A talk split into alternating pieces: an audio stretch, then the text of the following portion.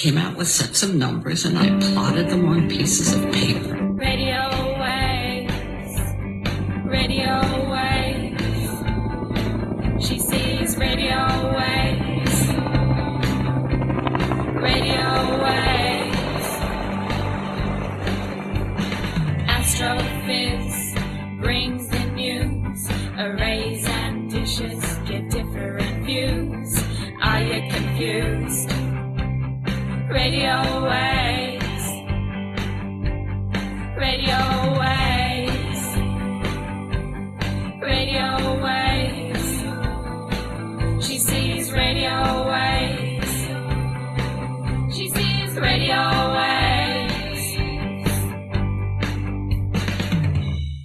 Welcome to the Astrophiz podcasts. I'm Brendan O'Brien, and today is the 1st of November 2020. Each month, we bring you two fabulous episodes. At the top of each month, we have an interview with a respected astronomer, astrophysicist, space scientist, or particle physicist. Then, in the middle of the month, we bring you Dr. Ian Musgrave's Sky Guide for the next four weeks, where he previews celestial observations for naked eye observers, telescopers, and astrophotographers. We also include a community service announcement asking you to wash your hands regularly, wear a mask if you can't socially distance effectively, and isolate as much as possible as we work our way through this COVID 19 crisis. We also ask you to influence your local politicians with the message that we need to change our energy policies to move to renewable energy to mitigate climate change. So, right now, we've got a fabulous interview for you. Enjoy.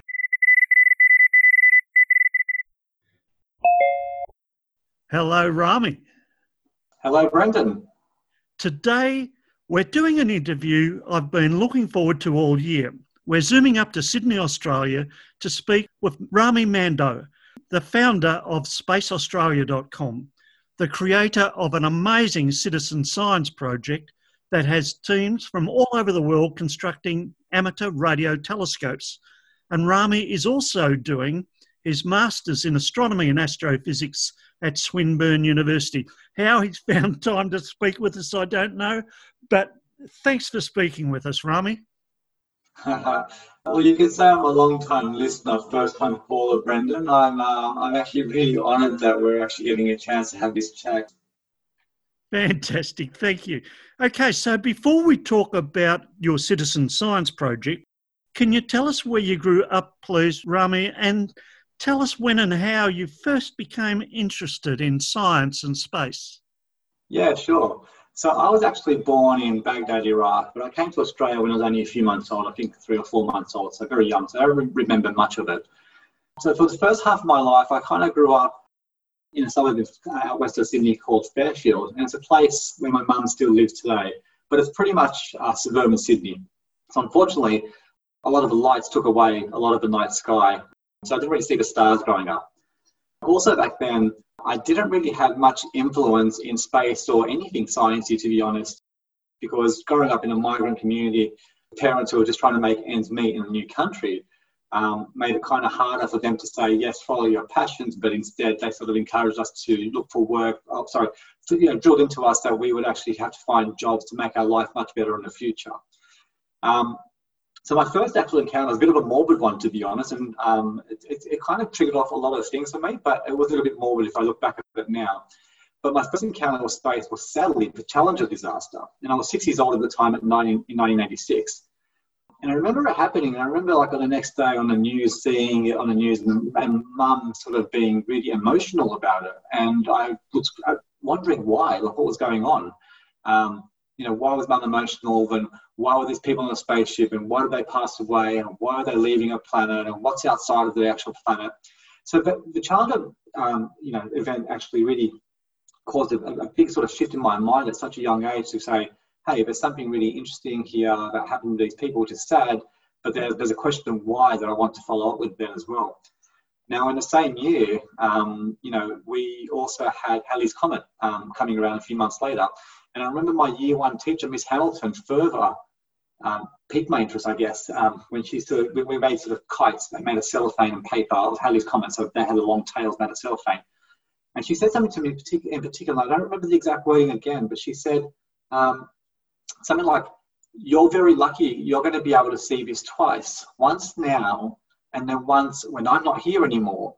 When you're much older, when you're older than me." And by that point, I was like, "Whoa, what's going on?" like I was like, "There's something actually that's really you know amazing. It's happening here. You know, there's a comet coming, and these people have unfortunately passed away. Space just happened to be a lot a big thing for me in 1986." And so that was kind of my first experience of space, and that sort of changed part of my life, I guess, in terms of my thinking.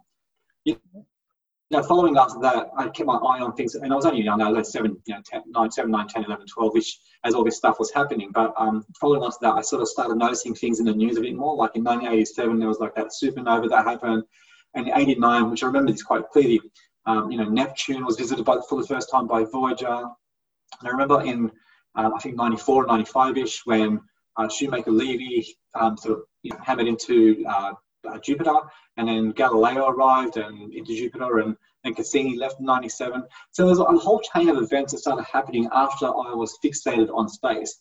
Um, so by the time I left high school, I was well and truly into space and into science. That's a fantastic introduction, Rami. So after that successful school career, you went into the superannuation, the financial planning, and the banking industries from about 10 years, I think. And then it's off to university where you were awarded distinctions for your MBA.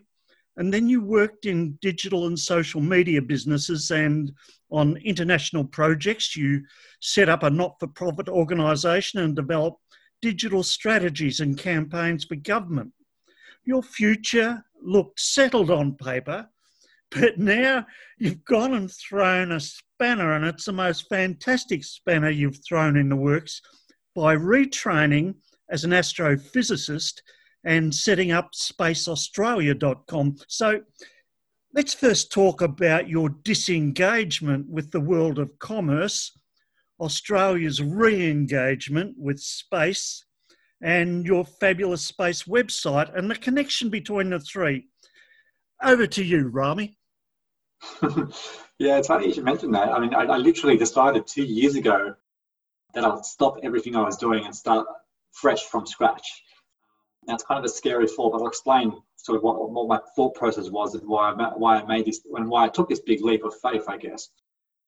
So, you know, my corporate career was actually really taking off, and believe it or not, that's probably the reason why I left. And I know that sounds crazy, but it's it's it it, it was going so well that I thought hang on, I'm, I'm going to be doing this forever. I'm not going to be doing what I want to do.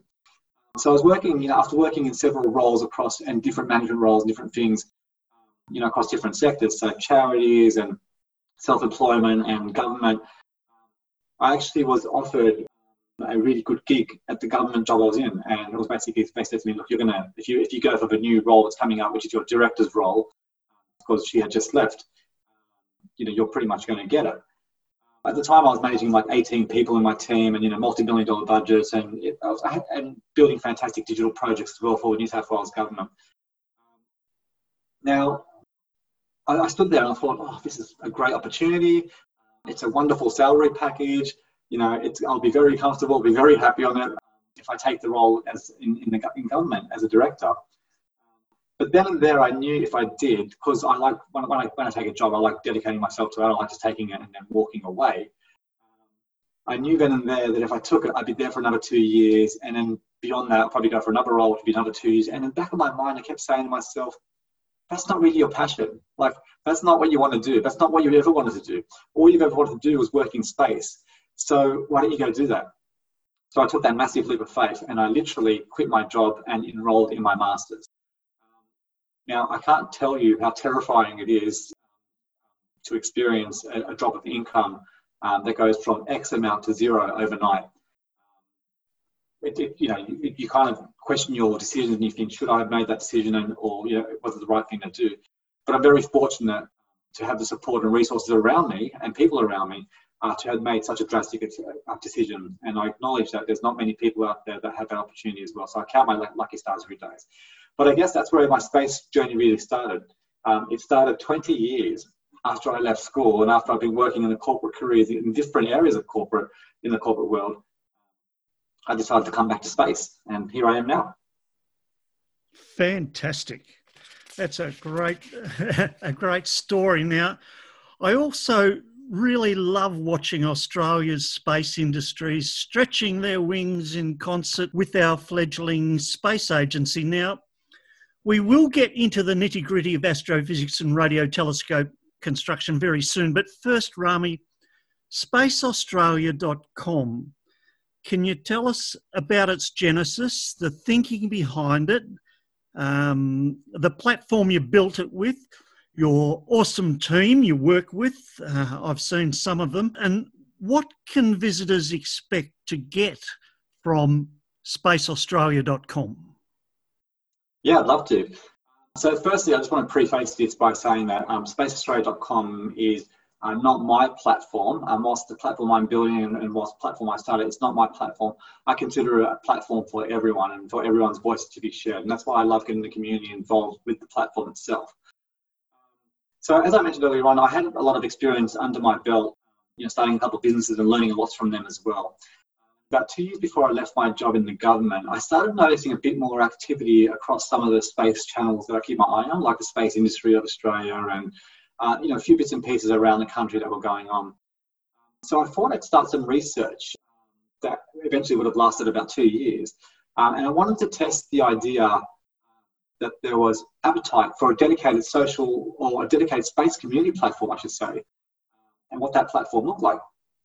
So I hired a research house and we ran focus groups, we ran surveys um, online and offline, we ran interviews, etc. And for about two years, we tested the market, wanting to find out what kind of space community platform they wanted, uh, what that looks and feels like, but also what sort of products they wanted to, what we want to offer from now and into the future as well during this time, uh, the data was really coming in and showcasing that we that there was an opportunity there that we, we should take up, and that was going to be Space Australia. And this is about the time that the space agency was launched. I can't remember the exact year. I think it was 2018, if I remember correctly. So we kind of knew that we were on the right track once that happened as well, because we thought, hang on, these guys are launching as well. So the research is showing that's going to happen as well eventually we had enough data to actually build a platform and uh, from that from all that research we took that and we built our first phase we went live a year ago mid-October-ish in 2019 so and that that's we went live with what, what was the first phase of the platform which is the news platform of space australia now, since going live last year, we've built up a team of eight writers across um, all states, and each write their own uh, sort of regions and news and, and, and publications. We've had about 350 published articles on the site, which includes 50 feature essays. Now, the feature essays are in depth 2,000 word science essays that are written for the purpose of education and for sharing new research and driving that inspiration to uh, the younger audiences around the country about what fantastic work we are doing here in Australia. Um, we've got regular community science community, uh, contributors, sorry, um, you know, professors and PhDs and community members who have their voice on that. And we share people's podcasts like this one on our platform as well. We looked at, I actually looked at my numbers just a few nights ago. It's been about a year. And I don't really concentrate much on the numbers because I'm not really a KPI kind of person when it comes to things like, you know, how many hits do we get on the site. But we have had a wonderful, you know, almost a round number of 60,000 unique viewers on our site, which doesn't seem like a lot when you think about all the big websites out there, like, you know, the news media websites. But when you put into perspective that we spent nothing on advertising, maybe like 500 bucks or so, and this has been driven through word of mouth and through social media, 60,000 hits for a new platform is actually not bad. But obviously, as I said, it's not something I like to, you know, count as a KPI. Instead, I, I, my my sort of measures are how much inspiration are we providing to the community, um, how much engagement are we getting from them, how many writers are writing for us, etc and it's also it's, it's one of the reasons why people why you'll find it has more of a community tone rather than a news channel as well the platform itself we want to you know we want people in the space community to make our site somewhere they can go to find out about all the cool science and all the cool research and all the cool news from the australian space community and hopefully share some of that knowledge around younger audiences to get them to make those decisions to jump into a space career when they grow up much like the decisions I didn't make when I was when I was young, because I didn't have those influences around me. And lastly, um, and probably the most important one for me, is making sure that we lift the voices of minorities like women and people of colour and Aboriginal Australians and Torres Strait Islanders and LGBTIQA people, giving them a platform, it's a science platform, a space science platform to enable their research and, and their knowledge out into the, uh, you know, the greater community. Yep, it's fantastic, and it really has become both the launch pad and the landing platform for all things space in Australia in a very short time.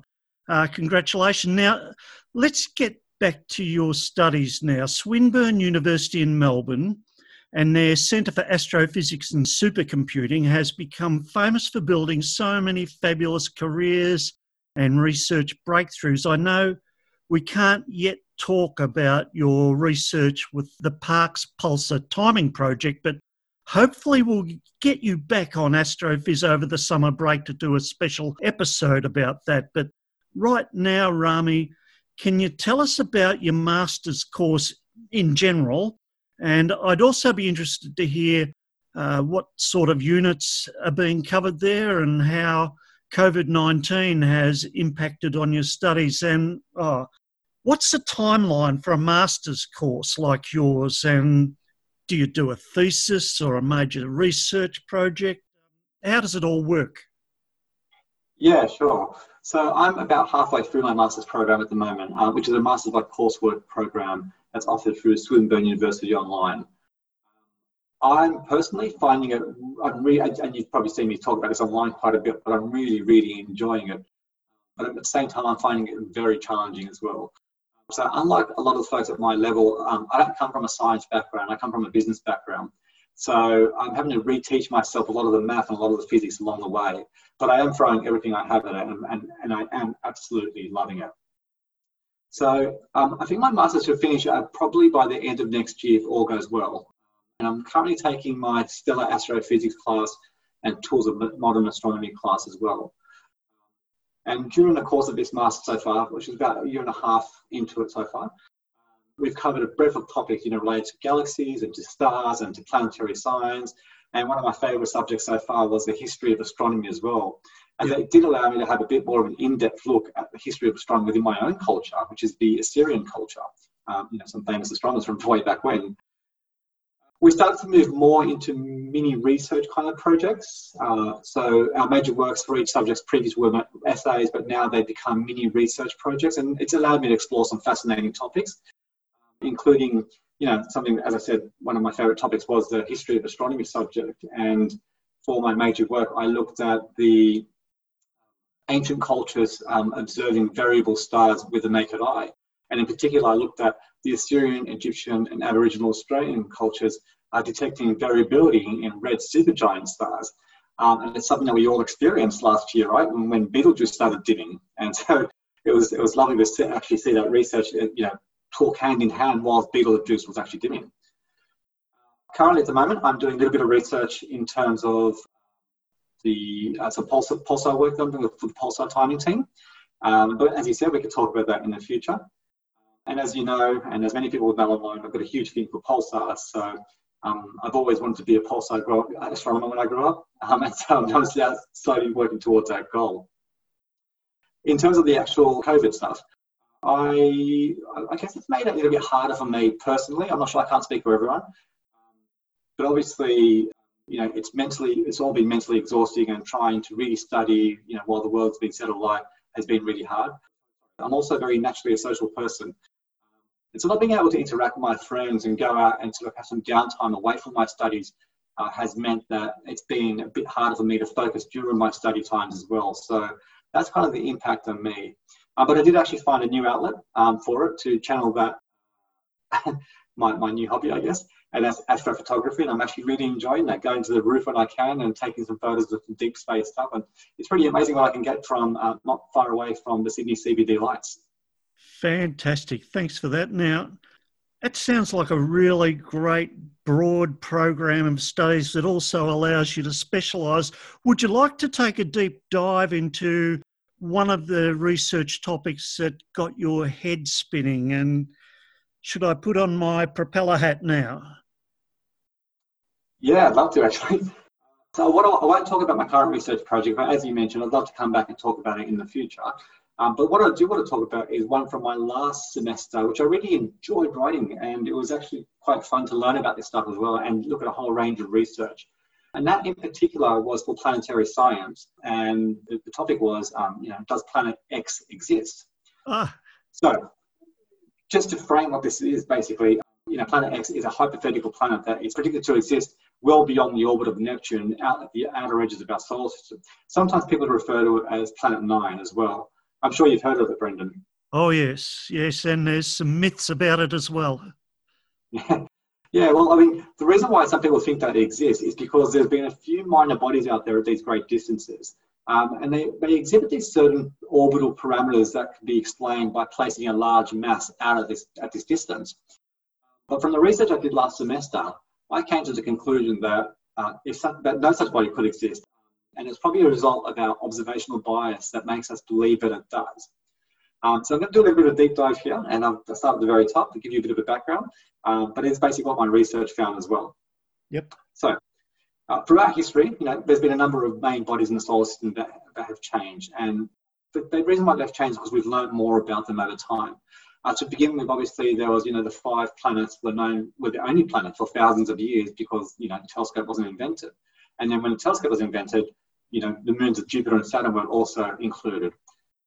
Shortly after that, you know, Uranus and Neptune were discovered, and then followed by Pluto, and then officially everyone ended with the nine planets around 1930 or so. Funny enough, you know, at some point around I think it was 1680s, there was a total of 18 bodies included as a definition of a planet, based on, you know, including some asteroids that were discovered around then as well. And then, of course, that big controversy in 2006, the uh, our beloved Pluto was demoted uh, by the IAU. And there's a lot of people who have strong feelings about this one. But you know what was interesting about that decision was that the IAU made three sort of postulates to define a planet. And the first was a planet must orbit a sun. The second is the planet must have sufficient gravity to, to deform itself into a sphere, a process known as hydrostatic equilibrium. And lastly, the planet must have cleared its orbit along its um, orbital path. Now, uh, these requirements came from the discovery of bodies much like Pluto, and one in particular uh, called Eris, which was a bit further out than Pluto and roughly about the same size. I think it might be slightly bigger or just slightly smaller, but it exists just beyond the orbit of, you know, outside of the orbit of Neptune. And the IAU basically said, well, look, if there's all these bodies out there, there's probably millions of these bodies out there, and we can't call them all planets, can we? Now, a lot of people had a lot of feelings about that, but in, in particular, you know, one thing that intrigued me about this when I was studying is that there's a particular subset of these bodies uh, known as TNOs or trans-Neptunian objects, and they exist obviously uh, beyond the orbit of Neptune. In fact, many of them actually have a resonance with Neptune. Now, the inner torus of, this, of, of these bodies, just past Pluto, is known, known as the Kuiper belt. Uh, and it contains the main portion of these TNOs. Uh, but there's also an outer scattered disk, which has several objects, and these are known as extreme trans-Neptunian objects, or ETNOs. Uh, recently, you know, we had some wonderful data come in from the New Horizons spacecraft as it left, sorry, as it, as it you know, sailed past Pluto, and then it uh, headed towards another one, another trans, another sorry, another Kuiper belt object called, and I can never pronounce this name. I think it's Atakuf, Atakuf, um, which is another small body out there. And you know, we've got a lot of data about that, but they're kind of the only two bodies we've ever visited um, out in the Kuiper Belt. The outer ETNOs, the ones that I'm interested in, are actually much, much, much further out. You know, they're out two, their, their semi-major axis is 250 astronomical units or AUs. And to give you some frame of reference, Voyager 2 is only about 124 AU from the Sun. So they're roughly about double this distance, which is pretty far out. Now, the ETNOs themselves are also classed into different batches, and there's, you know, the first batch which are influenced by Neptune's orbit, you know, through resonance. As they, you know, as they get closer to um, Neptune, sorry, as, as their point of their orbit, which gets close to the Sun, is close to Neptune, they're influenced by Neptune. There's actually a, a smaller population who actually live much, much further away. And of them, there's only three ever discovered. And one of those is called Sedna. And so it's on, on these huge orbits, you know, thousands and thousands of years for them to go around the sun. So for us to understand how these objects came to be at great distances, we need to also consider the early solar system formation models. Um, and in particular, two main players that change the shape of our solar system. And you know, Jupiter's obviously one of them, and Jupiter gets a big rap about this. But the other player, I think, is Neptune, which doesn't get much of a say about this. And I, I, I kind of love Neptune for this reason. But there's a theory known as the grand tack theory, in which the uh, the gas and the ice giants start to form at some distance, but then Jupiter decides to migrate towards the sun, dragging Saturn along with it. So not away from the sun, but towards the sun. Then, being Jupiter, decided to uh, you know change its mind and start moving away from the sun. And then as it did that, it pushed Saturn a bit further out, and which then pushed Uranus a bit further out, which then pushed Neptune a bit further out as well. Um, and during both these migrations, all these giant planets, especially Jupiter, um, slingshot a whole bunch of comets and minor bodies in all different directions around the solar system out to these great distances. Now, there's a, there's a larger, just like the inner ring that we have for asteroids, um, when Neptune, as it was moving outwards by Jupiter's you know, pushing outwards as well, it passed through this primordial outer ring and it started to force some of these bodies into these further massive objects or into a sync with its own orbit itself. And these things will eventually settle down, and we're left with a Kuiper belt and some of the ET we see today. Now, here's where Planet X comes in, and this is where it gets really interesting. By studying the orbits of these ETNOs, in particular those three really extreme objects, or even some of the further objects as well, some scientists have found some alignment in their orbital parameters especially around you know their inclination of orbit and and the point where they're closer to the sun. And to explain this sort of anomaly, the, the scientists said that there must be an undiscovered mass out there that's causing these objects to align in the way that we observe them. And you know, from that's that's that's their that's their that's their position by observing these different extreme objects. They're looking at them and saying, well, there must be something causing them to behave this way and orbit this way and, and cluster in, the, in this manner. Now, by looking at these clustering and the orbital movement of these objects, we can start to derive some really interesting data about planet X. Um, so, for example, we know it should, based on the orbits of these objects, of these ETNOs, we know it should have a mass range between five to 10 times that of Earth. We also know its radius should be about two to two, four times that of Earth. And its semi-major axis is about 400 to 800 AU, which means it completes like one orbit, one entire year of its, of its cycle, maybe somewhere between 10,000 and 20,000 Earth years. So then we first have to consider things like how does that planet even get out there? You know, with such a high mass, five to 10 Earth masses, you know, how did there's, there just wasn't enough material in the outer solar system for it to form out there and remain out there. So the, the next the next theory is basically that it formed inside the solar system or in, within the inner region of the solar system, and it was tossed out by either Jupiter or by Neptune out to these great distances.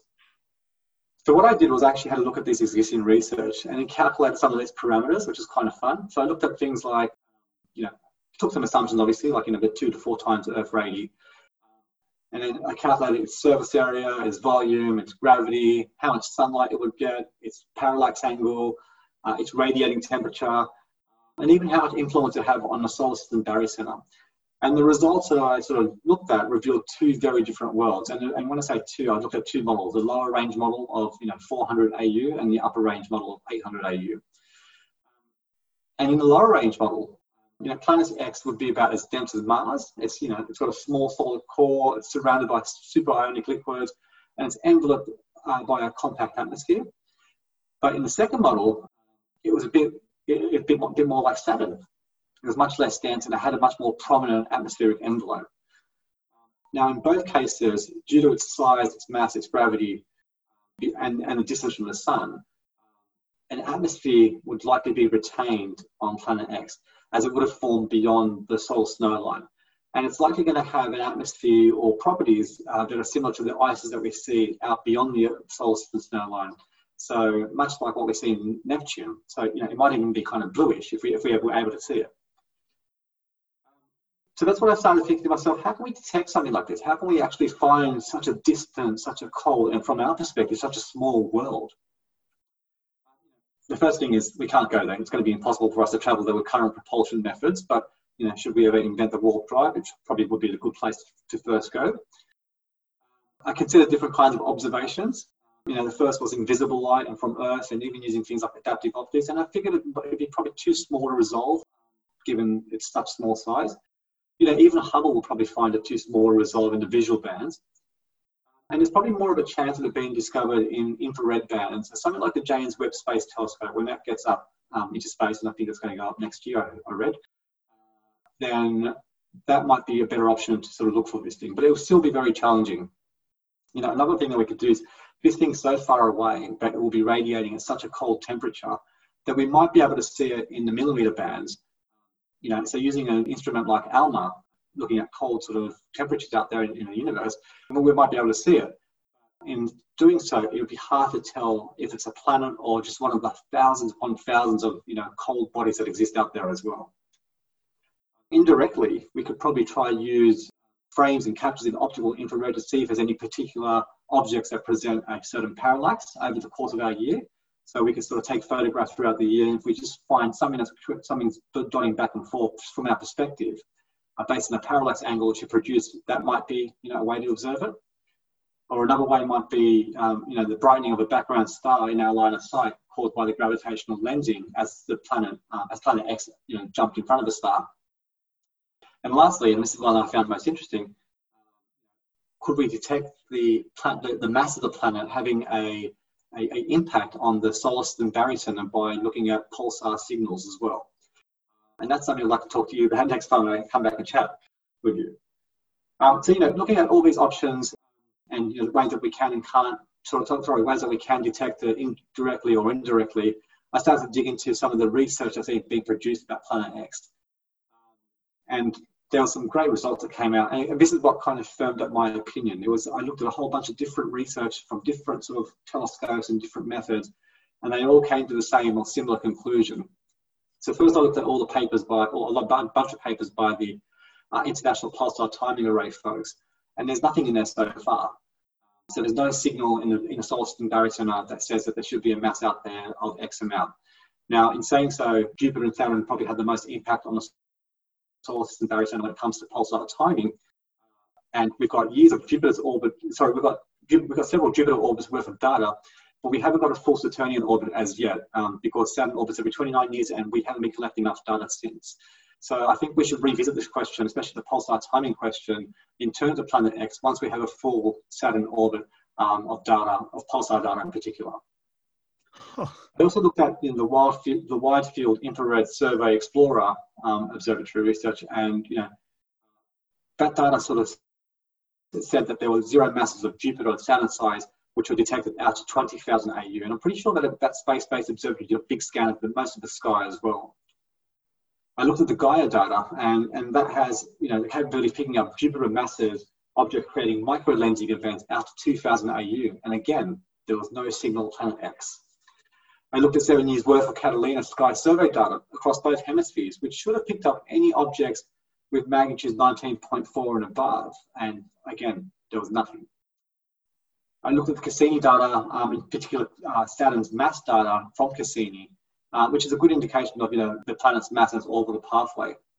And it too showed no anomalies that would present with an existing Planet X. And in fact, during my research, when I was looking at Saturn stuff, it was quite funny because I came across JPL's website and they specifically kind of go out of their way to specify there is no Planet X. But I'm not too sure of the background of why they, you know, make such an effort about that, which I found quite funny. One of the other reports I looked at was the Dark Energy Survey report, and um, you know they detected, they've actually found several TNO, several trans-Neptunian objects, but again, no mention of Planet X. Um, and in this particular study that I found quite interesting was the Outer Solar System Origin Survey, uh, which has found hundreds of um, TNOs and written many papers about this. And that, collab- sorry, that collaboration actually stated that there was particularly no Planet X, and instead it was our observational bias. So based on all these excellent studies conducted and all this research that exists out there and all my research of the research, including the, you know, the upper and lower range limits of the hypothetical planet that I created. I decided, know, I've, I've got enough information here to make a call, but there probably isn't a planet X based on what I've found so far. But, you know, I could be wrong and I'm always open to that as well. I think I remember some interesting theory not too long ago um, about a primordial black hole, probably the size of, of a baseball, living out there, um, but that was kind of shot down rather quickly as well. I mean, I think there's some opportunity maybe to explore if Planet X physically exist by photo, by, you know, by imaging it uh, with some of the upcoming large telescopes that are being built. So, for example, the Vera Rubin Observatory or the Giant Magellan Telescope or the EELT. Now, the wonderful thing about these um, instruments is that they can they can they can take a photo of the whole sky or whole region of the sky over several nights and come back and do it all again, you know, a few nights later, and then do it all again a few nights later. So if there is an object there that produces a parallax angle or that produce that, that does show movement against background stars like a transient event, then these telescopes are the ones that are going to probably see it first as well. So in summary, and to wrap up, I guess uh, my deep dive's over, but effectively, my opinion is based on the research I've covered, there is no planet X. Well, let's just take a twist in another direction, Rami. Your background is rich with digital technologies and your previous work as a social media analyst. What's happening in the world of social media and astronomy? And or perhaps I should be asking, what should be happening in the world of social media and astronomy? It's, uh, it's such an interesting space, isn't it? It's just it's changing so rapidly that we as humans can't keep up. and watching its evolution over the last 10 years, from my perspective, especially since I've been in the industry for about 10 years, has been fascinating to watch, to say the least. You know, I started my own digital social media agency 10 years ago. I've worked in social media intelligence, in finance, in integrated social media, in not for profit and government. And that kind of taught me a lot about, you know, where the digital world was how it was reacting to certain things, where it was going next, and what what you know what was the ins and outs of it. And one thing I learned from all that was there are no experts in this field. There are no people who say that they're the best at social media and you know and, and can make that call because by the time you become the best at the current social media, it's already evolved way past what you were the best at, and it's just it's just moved on. You know, and it's I think social media is actually a good thing um, overall. You know, it can be used for a force of good. So through connections and through, um, you know, outsourcing part of our brains that handles the relationships aspect. Uh, but there is obviously a dark side of it, as we've seen with, you know, severe online bullying, harassment, you know, the rise of hate groups and stuff like that. It's, all you know, a really nice example of the connections that social has made is, you know, some of the messages of positivity and empowerment uh, that are driven by people like celebrities, for example, um, when they're pushing social good messages quite early on in my when I started that charity. We it was an anti-bullying charity, and we randomly made a video at Sydney Mardi Gras, and we shared it on Twitter and on Facebook. And you know, Lady Gaga and Kylie Minogue loved it so much that they ended up sharing it onto their network, and that was a great thing because that went to 90 million people, which is amazing in itself. But if a reach that we'd never have, and it was a message of good.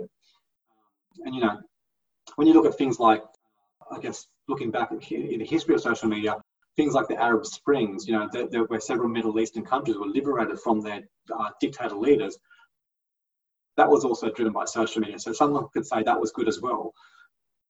But then you've got you know, the rapid distribution of misinformation, which can really affect what we see and what we and how we behave, and can, be, can prove quite deadly. And sadly to report, as we've all seen, a prime example of that is the current US president spreading lies on Twitter, and that has proven deadly. So social media for me is a powerful tool. It's almost like it's, it's if you if you're a Lord of the Rings fan, it's uh, the ring of power, and the person who wields it can do much good but much malice with it as well. But look, I mean, some that's there's some wonderful, wonderful examples that I can give you of people driving social good through social media. So um, I'll just name a few off the top of my head. Look at the work of Deadly Science and how Corey and his team are able to reach so many young Aboriginal Australian children uh, to learn about science. Uh, look at the work of Lisa Harvey Smith working in reaching and empowering young women across the country to join uh, her STEM activities and, you know, and, and empowering women to get involved in STEM activities as well, changing the future. At a very fun way um, education's being redefined by people like Kirsten Banks, you know, through her TikToks. Or even look at people like Kat Ross, who, you know, who's using her influence online, you know, to, to, to build long-term sustainable change in how women are perceived in the education curriculum. Uh, so you know, there's so much good that we can do with social media as well. Um, and I think I think the, the, way the things are going, the best social media stuff I've seen so far has been the science education stuff, and people like I said, like Kirsten, doing fun, more small bites of information has been really wonderful to watch. Fantastic. Well, also getting it right and doing the right things important in social media like the International Astronomical Union's just been discovering. Okay, now, Mm. now back to you, Rami, and looking at your output. Your master's is only a fraction of the work you're doing. You've got multiple projects happening, and one in particular caught my eye Citizen Science Radio Telescope Construction. Now, 22 years ago, NASA started an educational program, and we've just been talking about education, called Radio Jove, which involved students and amateurs constructing backyard antennas to eavesdrop on Jupiter and its moon Io. Um, you've raised the bar to a galactic level. Can you tell us about this project and whether listeners can still become involved? Tell us about your citizen science radio telescope construction project. Yes, that's actually been a really fun project, actually. So this is one. This one we actually call the Space Obscope uh, project, and it's basically building a backyard radio telescope that can observe radio waves from across the galaxy. And it kind of started a bit of a joke between my friend and I, to be honest. And we're, you know, we we're having wine one Friday, Friday afternoon. I think it was November last year, and sitting on a couch, and we're like, let's go, let's let's build something. Let's let's do something like let's let's try to be MacGyver, and let's let's let's find something to build. And we thought we let's let's build a telescope, you know, and we thought we were at the time we were thinking an optical telescope, but then we came across some plans to build a radio telescope from instructions, but they were from the US. And they were kind of missing a lot of information. Like they had the basics, like yes, go build here, build this to this dimension, stick it all together, and then you know start observing. But it, it didn't seem like it was fulfilled. So we decided to set up a bit of a community around this. And we thought let's let's build it as a bit of a project and get people involved in this as well, getting them to learn whilst we're learning as well because everyone that was actually involved pretty much came from scratch of building a radio telescope. I don't think anyone actually had ever built a radio telescope before, to be honest. Um, and that's what made it so fun and made, made it really a bit of a community because all, we, all of a sudden we had these people that were saying, yes, like I'm, I'm a parent, I've got three kids and I want to build a radio telescope. Or we had a couple of schools saying, yes, our classrooms would love to do this. We had some astronomers who, you know, optical astronomers or, you know, high energy astronomers were like, this sounds great. Let's, I'll, I'd be happy to jump in on this as well. And the community it created was quite nice because effectively you had a range of different people with a range of different knowledge all supporting each other in, in, in this build across all different teams as well. So, in particular, our team um, was building here in Sydney, in Darwin in particular, we're building three different telescope prototypes. Now, what I wanted to do was document my process all the way through. It's from the point of actually the idea all the way to the point of actually saying, yes, I've got a final product. And then publish these results to show people everything that happened about the project, not just the instructions of how to build it, but also the costs, the learnings involved, the places I went for to buy all my equipment and all my gear, the time involved, uh, the type of data each telescope receives, the difference between the different prototypes we were building based on the different materials we were using. Effectively, I wanted to be able to give future builders the opportunity to build their own telescopes and have a choice based on the budgets they had and based on their availability of access to, uh, you know, for example, there's Bunnings here in Sydney, but there might not be a Bunnings in a regional town in, you know, out, outback WA or something like that. So therefore, we try to build these telescopes based also on stuff that you can get that lives around the house. Things like aluminium foil, things like cardboard, things like uh, olive oil cans that you can sort of empty out the olive oil and just sort of rip off the top and create, create a waveguide out of, or even laundry baskets, for example. So there were some components that we still needed to order online. For example, electronics. That's we, we didn't build those from scratch at all. We had to order those offline off suppliers. But everything else in our project design was designed to be accessible to as many people as possible, so that when we actually have a finished product, when we, when we have this all out there on the internet, all finalized with our designs and our progress and our stories, um, people can look at it and go, yep, I can do that. I can access all those materials. I can afford all this stuff. I can go build a telescope and I can be able to produce this kind of data from it. Now, we've got one of our, our senior team has got one of our prototypes finished, but due to COVID and of course uni kicked in as well by this point, um, our team has been able, unable to finish the last two. So I'm hoping to get back into it this summer and get it going again. A few people from around the country have finished their telescopes and they were collecting data and it was looking really good. And these aren't regular telescopes. These are, these are, these are, sorry, these are regular optical telescopes. They're horn antennas.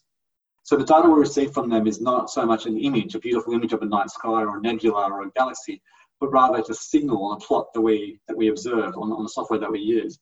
And in particular, the signal that we're looking at represents a region from around our galaxies, which are where stars are born. It's, it's 1.42 gigahertz signal that we receive, and it's related to the cold hydrogen gas reserves across the Milky Way. Um, so, as your many listeners would know from uh, previous speakers, this is caused by you know, the spin flip of an electron in a simple hydrogen atom. Uh, when the electron goes from an excited state to a ground state, uh, in that process, it releases a, releases a photon, and the wavelength of that photon is 21 centimeters or 1.42 gigahertz. Now, our horn antennas are designed to just pick up that frequency. It picks up background frequency as well, but that's the main frequency we're looking for as well. Now, what that tells us is that when we point our telescope at different parts of the sky, and the wonderful thing about radio astronomy is that you can do it during the day and night, um, even on cloudy days sometimes. It tells us a little bit more about where these reserves are and where these, you know, these cold hydrogen gas reserves are as well.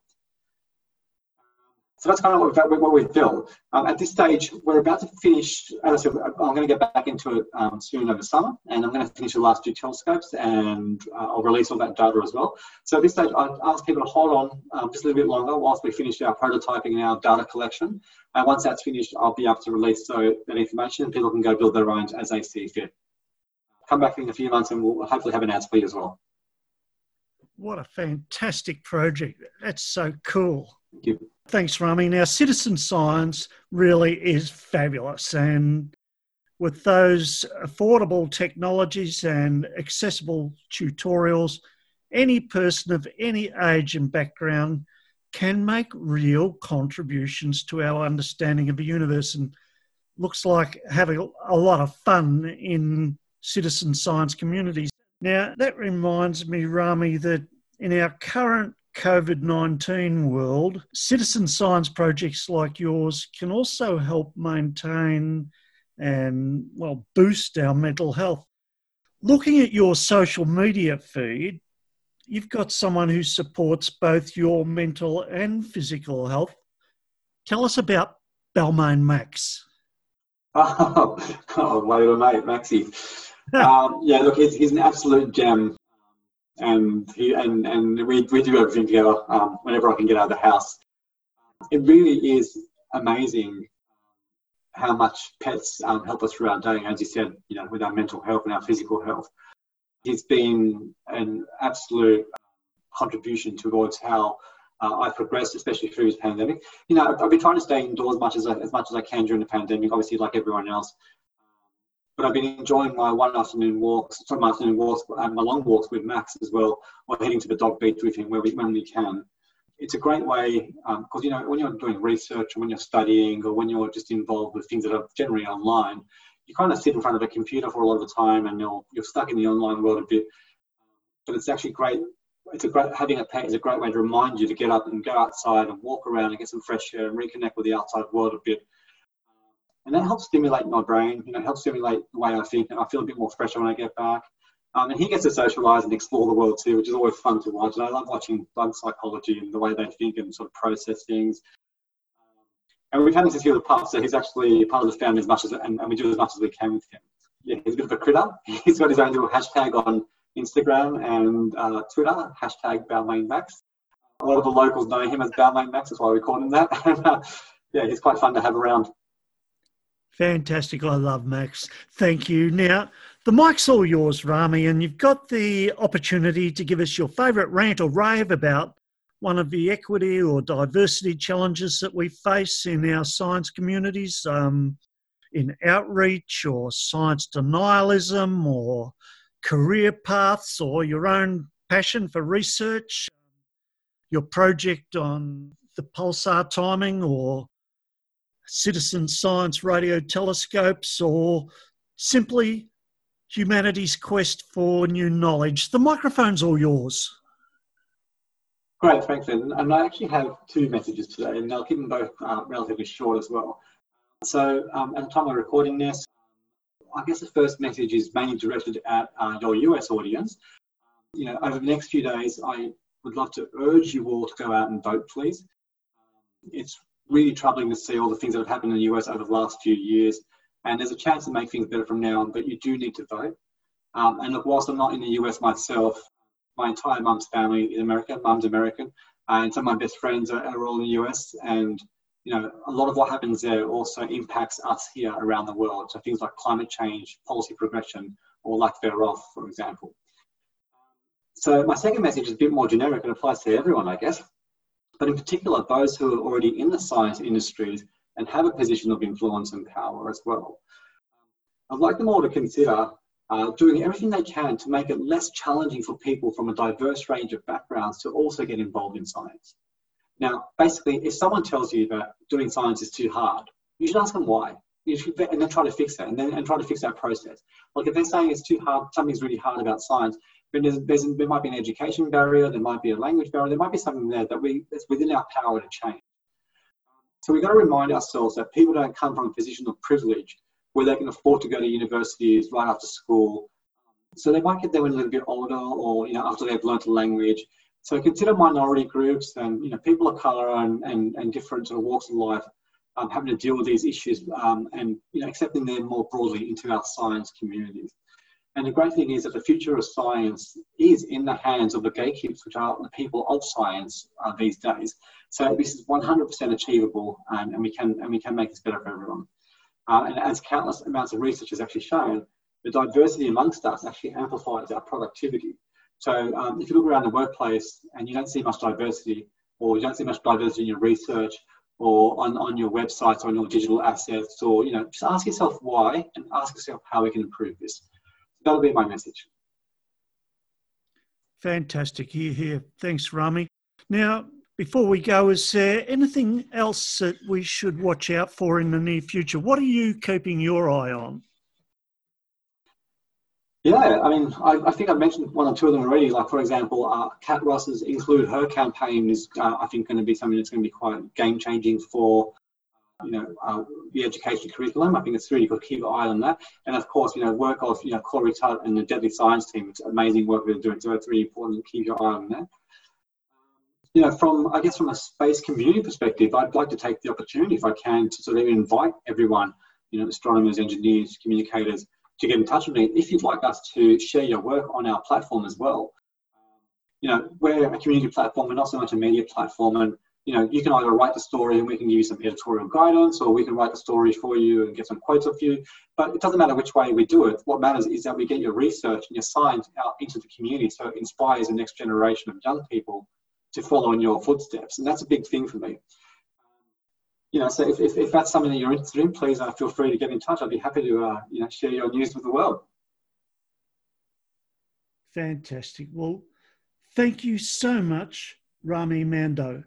On behalf of our listeners, it's been really fabulous speaking with you, and thank you especially for your time in your amazing schedule. Um, we'll encourage all listeners to put spaceaustralia.com into your favourites bar and make sure you follow Rami.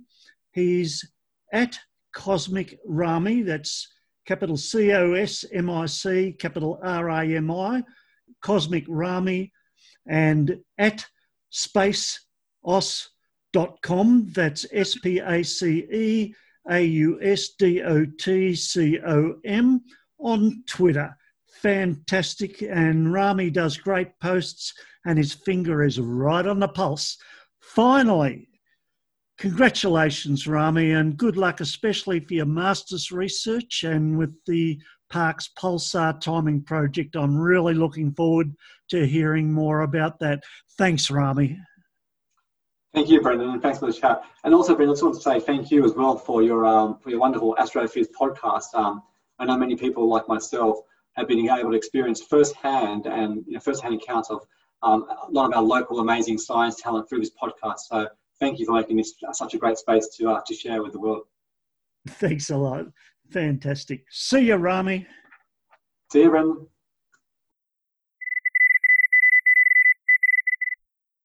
And remember, Astrophiz is free and unsponsored, and we're very happy to recommend that you can always get the latest and best space news from Rami Mandow at spaceaustralia.com and another great astro podcast is The Scientists with Kirsten Banks and Dr. Angel Lopez Sanchez. And for observers and astrophotographers, always check out Dr. Ian Musgraves Astroblogger website.